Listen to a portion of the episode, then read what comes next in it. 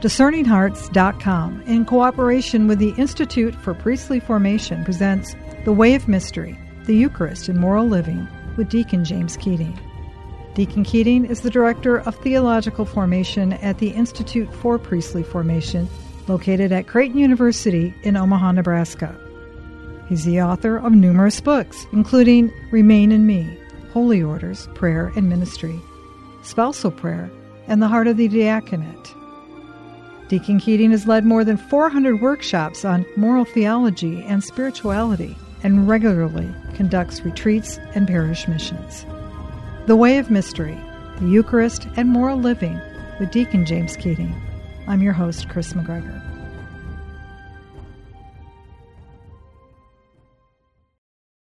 The last several sessions, we've really taken a look at what occurs during our Eucharistic liturgy and uh, just the profound, awesome moment that occurs throughout the entire liturgy, but in particular during the liturgy of the Eucharist. And when we last spoke, we discussed the Eucharistic prayer and that and the action of the priest and and ultimately Christ offering up our prayers of thanksgiving in that Eucharistic prayer, our, our sacrifices, our offering, all those things to the Father. There comes another important action following that where we all rise to offer the great prayer that Christ gave us. And of course, that I'm speaking of the Our Father. The Lord left his, his very body and blood for us, and he taught us how to pray. He taught us how to speak to the Father. Uh, these two gifts are just incalculable that Christ has given us Himself, coming down through all the ages, that we can never be separated from Him. And He has also given us the prayer or the words or the plea of our heart that we ought to speak to the Father with. Uh, this is such a crucial gift, and a lot of times I don't think we understand what a crucial gift it is for our faith because we're so familiar with the Lord's Prayer. Mm-hmm. But the Lord has offered Himself to us. We now are preparing to receive Him in the communion rite. And remember that all of these uh, acts of Christ in the Mass are given to us so that we can be converted and so that we can receive Him more fully in communion. The Mass is the Mass of the reconciled. It's not really the Mass of the sinner, so to speak. We have to recall that. Serious sin should have been taken care of through the sacrament of reconciliation. That, that union, that reunion with Christ should have been celebrated in that sacrament. This is the Mass of the reconciled, as Pope Benedict said recently. And so we who are reconciled to God now have been given words from the second person of the Blessed Trinity himself. We've been given words to say to God. We've been given words about God. We've been given words that help us to enter the mystery of God. So we move from the gift offered into the language that is appropriate for us to say to God right before we actually receive salvation and receive God. And of course, Christ teaches us how to pray by cluing us into his great intimacy with God by calling God Father. Now, this relationship that he had with God, the origin, right? The Father, Father as the origin of all life. And he places God in heaven. The relationship between the Father, the Son, and the Holy Spirit. God lives in that relationship. Heaven is that relationship. And when we go to heaven, that's all that we're participating in. We're participating in the relationship between the Father and the Son in the Holy Spirit. That's what heaven is. And because that is heaven, it is a holy place. It's the place where God rules and God reigns. There will be no more confusion about authority and power and domain. All who are in heaven will know that God reigns in heaven. And God reigns for only one reason and one reason only God reigns so that good can be done. His will is the will of goodness. In our moral lives, this is so crucial because so many times we think that the will of God is against us because the will of God is hard. And the will of God is only hard because we have drifted into evil. To come back from evil to virtue is hard. And so we mistake the will of God to be difficult and hard, when in fact, the will of God is only for our good. And the reason it's hard to align ourselves with the will is because we have strayed. God does nothing but will our goodness. His whole coming among us in the incarnation was proof that he does nothing but will our goodness. He wills only what a good father wills for his children. So we want to be taken up into the will of God, which is Jesus' plea in the Lord's Prayer. Thy will be done on earth as it is in heaven.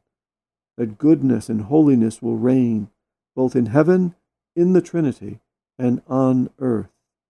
Those who now participate in the Trinity through the coming of the Son. Thy will be done on earth as it is in heaven. Heaven comes to earth in the Son, and we are taken to heaven from earth in the Son. And that place where heaven meets earth and earth, earth meets heaven, we are in right now at the Mass.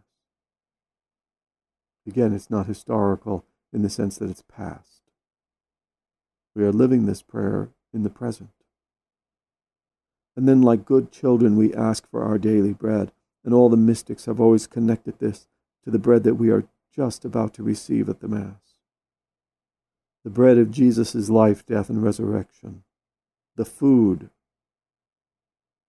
of his mystical offering upon the cross. We want to, we want to eat that. What are we eating when we eat our daily bread? We are eating what Jesus willed. And what did Jesus will? The will of the Father. We want that same will that Jesus had. Not my will, but thy will be done. That's our daily bread. To get that mystery in us. Before we eat this bread, and this is picked up so beautifully in the fact that the Eucharist is the Mass of the reconciled and not the sinner. Before we eat that bread, we have to forgive people and we have to ask for forgiveness. And we have to really beg God to not lead us into temptation, to not abandon us in our fears about the end, about death, about loneliness, to heal our affection for sin. Don't let us grow deeper in affection for our sin. Help us to grow in affection for you. And then to deliver us from evil. Because left to our own devices, we will continually choose evil. We really need, as they say in the Old Testament, the deliverer, the Savior. We really need the deliverer because left to our own devices, we will choose evil. As we more and more inhabit this prayer of Jesus, we will more and more take on the mind of Jesus, the mind of the Father. So, this prayer, even though we say it so often and so familiar to us, on occasion we should pause and receive it at a deeper level. Because what we have in this prayer is God telling us how to speak to God. It's God inviting us to use the words of God to speak to God.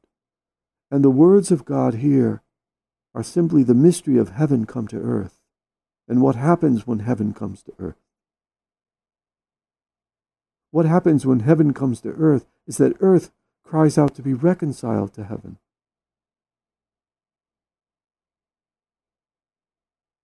So, what you have in the Lord's Prayer is the entire mystery of salvation. Lord, teach us how to pray. And he did. Did he ever?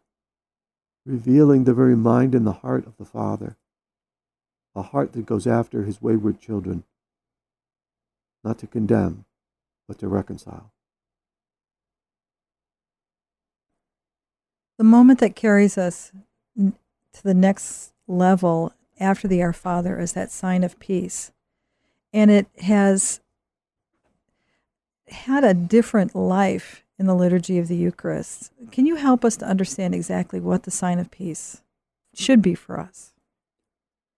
The sign of peace is a, is a gesture wherein we become a little more aware of the peace that Christ has left to the church. And again, peace in its fullest understanding is communion, is reconciliation. Uh, it, it's just a gesture that tells us or invites us to look upon one another in the way that God looks upon us, as fellow uh, believers, as people of, of a faith that we share. Uh, in that beautiful prayer that the priest says, Look not on our sins, but on the faith of your church. Let's look upon one another that way. Let's look upon one another, not upon our sins, but on the fact that we're fellow believers in Jesus. And we beg God to look upon us as, as those who have responded in faith to his mystery. And so before we actually receive communion, it's a small gesture for us to remember that there are the people around us share what is most precious to us. They too trust that Jesus is their Savior. And if we live this out, there will be harmony, reconciliation, communion. There will be peace, shalom. If we live this out, if we live out the fact that we believe and we trust that Jesus is our Savior, there will be peace as the fruit of that faith. We'll return in just a moment to The Way of Mystery with Deacon James Keating.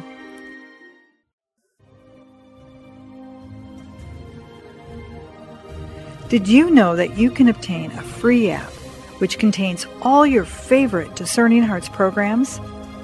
Father Timothy Gallagher, Dr. Anthony Lilles, Archbishop George Lucas, Father Mauritius Wilde, and so many more, including episodes from Inside the Pages, can be obtained on the Discerning Hearts free app.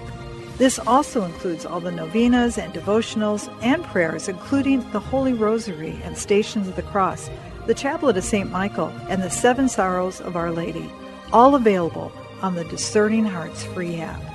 Visit the iTunes and Google Play app stores to obtain your free Discerning Hearts app today.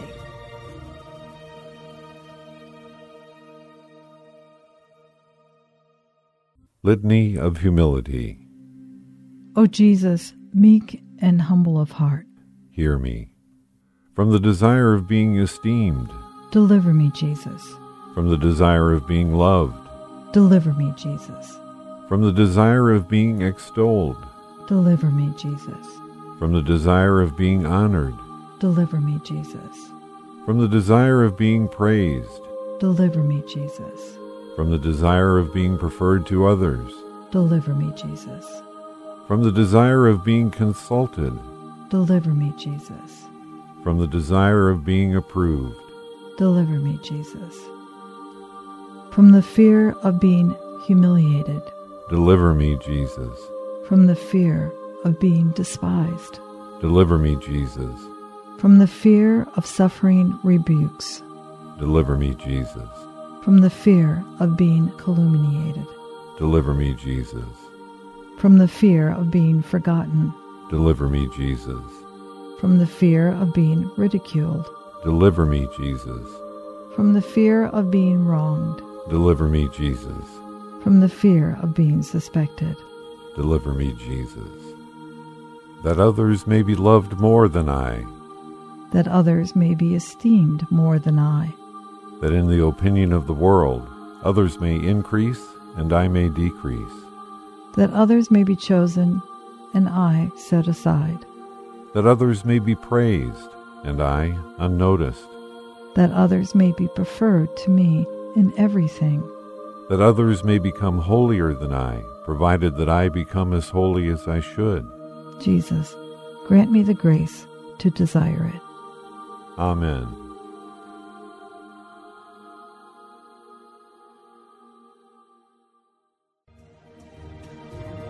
Hello, my name is Deacon Omar Gutierrez, and I want to ask you to support Discerning Hearts in a special way. We, Chris McGregor, the board, and I all know that not everyone listening can help financially. We know we have listeners from all parts of the world, and we have made a commitment since the beginning to make the truths shared through Discerning Hearts totally free. So while you may not be able to contribute financially, what you can do is certainly pray, but also give us positive reviews on whatever platform you use to listen to us. If it's iTunes, Android, Stitcher, Spotify, however it is that you get these podcasts, or if you're on YouTube and you like our videos, please give us a good rating and write a review. The more good ratings and reviews we get, the higher our profile and the more listeners will discover us, listeners who may have the means to contribute in the future. Please consider rating us and writing a positive review today.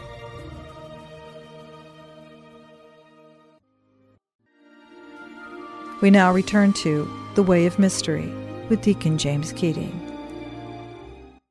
In the action that follows the Agnus Dei, that's the Lamb of God, it is such a tremendous litany, isn't it, for us to proclaim together? And here again, we're taken to the very heart of uh, the reconciling movement of God. The reminder of our own anthropology is wounded the memory of our own personal sin, the power that we cannot do anything about our sins. And that all of this, all of these choices that we make that block our intimacy with God, all of these choices, God wants to remove from us, wants to heal out of the power of his own sacrifice, which is the, the language of the Lamb, the perfect innocent Lamb that was slain. And it is He who takes away the sins of the world. And notice that we say it three times so that it actually works its way into our consciousness. That the Lamb, the innocent one, is the one who takes away the sins. No matter how hard we will, no matter how smart we are, no matter how strong we are, nothing can get that sin out of us except the Lamb. And then we beg the Lamb to have mercy on us. And then to, again, with a reference to communion and reconciliation, to give us the peace we need.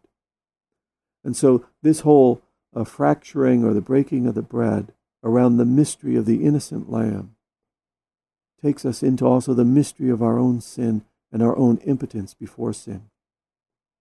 And so here we are at a key meditation on our own common priesthood, that we are to offer these sins so that the Lamb will heal them out of his power. So it's a crucial transition from uh, the Eucharistic prayer now into the prep- preparation period before we actually receive the Lord Himself. It reminds us of His innocent power. It reminds us that innocence is power, divine innocence, and that we have to trust in this power if we are ever to have our sins taken from us. There's a couple prayers that follow that the that the priest says privately. That I'll just mention just very briefly here. Mm-hmm. Lord Jesus Christ, Son of the living God, by the will of the Father and the work of the Holy Spirit, your death brought life to the world. By your holy body and blood, free me from my sins and from every evil. Keep me faithful to your teaching, and never let me be parted from you. This is said inaudibly by the priest. But this is a crucial prayer for us to meditate on as well. But just draw attention to the last section particularly. Keep me faithful to your teaching. He's just about to receive communion himself. And what is the priest thinking about? He's thinking about fidelity to truth.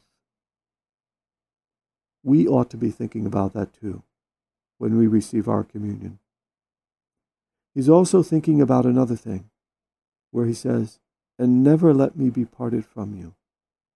He's thinking about his own frailty.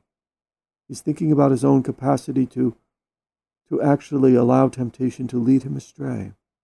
He's thinking about his own weakness and his need for an interior strength from God.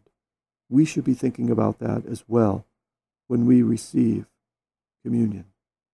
Lord, keep me faithful to your teaching. Help me love the truth that I heard at this Mass in the liturgy of the Word. Help me love the truth that I experienced in the Eucharistic prayer of you gifting the world with your life, your death, and your resurrection. Help me love these truths. And Lord, help me to always depend on your strength and your power. For separated from you, I can do nothing. These are very powerful personal prayers that the priest says, but I think we can also join in spirit with him. There's another option the priest has at this point to say a prayer, a briefer prayer, Lord Jesus Christ, with faith in your love and mercy, I eat your body and drink your blood. Let it not bring me condemnation, but health in mind and body. And in this preparation prayer, the priest is focused on healing. And we have to be focused on healing too in the Mass. Now, the translation of the word health can also mean salvation, the salvation in mind and body. But whether it's salvation or health, there is a healing, there is a, an end of the rift, there is a, an end of disintegration in me as a result of receiving Eucharist. I am no longer disintegrated. I'm no longer falling apart. I'm being put back together by the Lord. Being put back together. That's what we want to focus on when we receive communion. I no longer want to disintegrate in your presence, Lord. But out of your power, I want you to integrate me into your life, your death, and your resurrection. So these personal prayers of the priest also remind us of the power that the Eucharist is having on our moral and our spiritual lives. Then we offer a prayer, one that is so deeply moving for all of us. It's just yet another moment of reconciliation. It just keeps hitting us over and over again. The sense of our worth, the sense of our separation between what, our, our human existence and divine existence. Uh, again, reminding those who are too optimistic about our human state that they perhaps should think again. Those who fall into the most popular sin of all today in the United States, the sin of presumption. They may want to take pause over the continual theme throughout the Eucharist of our sinful state and our need for reconciliation. And here again is the kind of the apex of that consciousness where we say, This is the Lamb of God who takes away the sins of the world. Happy are those who are called to his supper. And we say, Lord, I am not worthy to receive you, but only say the word and I shall be healed. Here, we're not taking the Lord. We're not worthy to take the Lord. There's no taking going on here. It's an act of violence. We are being given what we do not deserve. Some people might have this consciousness after they have fallen in love with the one that they actually dreamed about. That they are being given something they do not deserve. You're much better than me. There's a common sense of in some couples when they fall in love that how did I ever get you? How did I ever deserve you? What good thing did I do that I was so fortunate to receive such a person of virtue as my wife or my husband? That's a familiar human experience. Well, this is happening here at the Mass. We receive and we humbly receive that which we do not understand. God's great love for the human being, even though human beings do not love God. That's what we're receiving God's great love even though we do not love Him. We're not worthy to receive God. This is why it's so terrible for those people who have politicized the Eucharist in a sense that this is a right that we have. This is a right for everyone. Anybody off the street can come in and receive Holy Communion. How dare you say that, that only the worthy can or those, those certain types of people can? We should have intercommunion. We should have Eucharistic hospitality. It's ludicrous for a non believer to receive the Eucharist. It means nothing, it's a meaningless act. And in fact, the Catholic Church protects the consciences of people who do not believe. The Catholic Church may actually reverence their conscience more than they do. When they say, if you do not believe that this is the real body and blood of Christ, and you are not in union with the papal office, and you cannot say our creed, we ask that you not receive. What the church is saying there very plainly is we ask you to be faithful to who you are. It's a great gift that the church is giving to the world by calling only its own members to the altar. Why would someone want to lie and come forward to receive the Lord when they don't believe what they are receiving? The church is protecting those who have not yet received the gift of faith, protecting the faith that they have now, or protecting the religious expression that they have now. For remember, you're only responsible for the truth that you are able to acknowledge. The Lord's protecting that and reverencing that. Excuse me, the church is protecting and reverencing that. But in our politicized world, where whenever the word no is said or whenever a boundary is put up, it is always seen as an opportunity to revolt. They're totally misconstruing what the church is doing here. No, don't come forward if you don't believe. Please, please reverence your own conscience. Don't make a mockery of what you believe. Don't come forward in body language and say that I believe that this is truly the body and blood, soul and divinity of the Lord Jesus Christ when you don't. Don't threaten your own position before God by lying and coming up here to receive communion. The Catholic Church is protecting people by not offering so called Eucharistic hospitality. And we have seen of late, even in ex- explicitly political circles, with the controversy over John Kerry and others, we have seen it where there's a great debate should priests give communion to those who are publicly scandalizing the teachings of the church? And rightfully, the church puts the onus on the person who comes forward. But if it's a notorious sinner or it's a public figure like a politician, we cannot slight the burden that the priest or the Eucharistic minister feels too. In actually giving the Lord to those who publicly dissent from very, very key teachings of the church about the reverence and the dignity of innocent life and other sins as well. It's not an onus totally on those who come to receive. I've spoken to many priests and Eucharistic ministers who wrestle over the fact of, well, what if someone like that would come to me?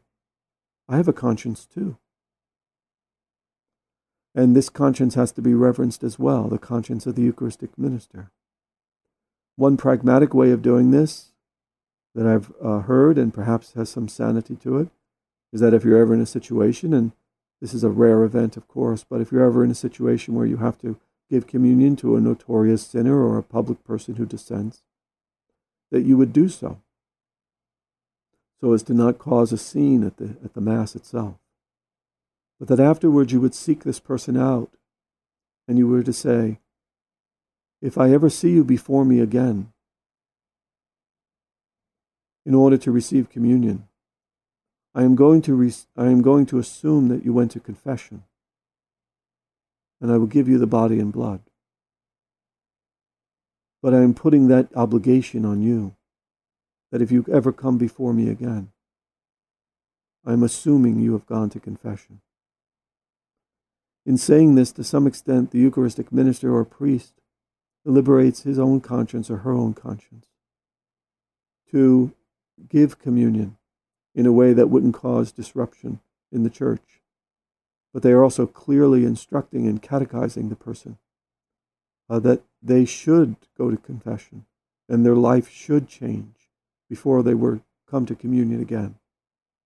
Because what they are receiving here is the truth itself. And we have to put no obstacle to truth in receiving the Lord if we put an obstacle to truth, we're mocking what we are receiving. And this is why, of course, the church tells us we ought never receive communion when we are conscious, conscious of mortal sin. Because you cannot receive that which you're not capable of receiving. You cannot receive the truth itself, Jesus, if you hate the truth. It's a lie. And you should not come forward publicly to lie.